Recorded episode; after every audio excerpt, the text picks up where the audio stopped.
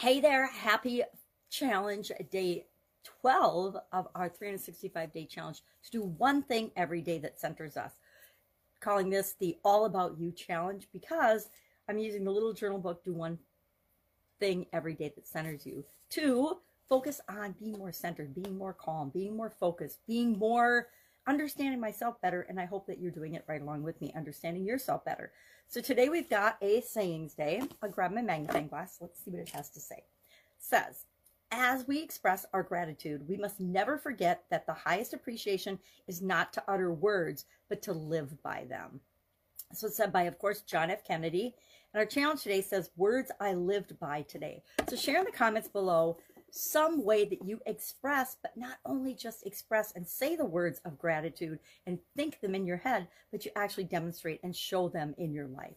How can you demonstrate the things that you appreciate, the things you're thankful for, the things that you're grateful for? Share your ideas in the comments below so we can all get more centered together. And I'll be with you tomorrow for day 13 of our 365 day challenge to do one thing every day that centers you.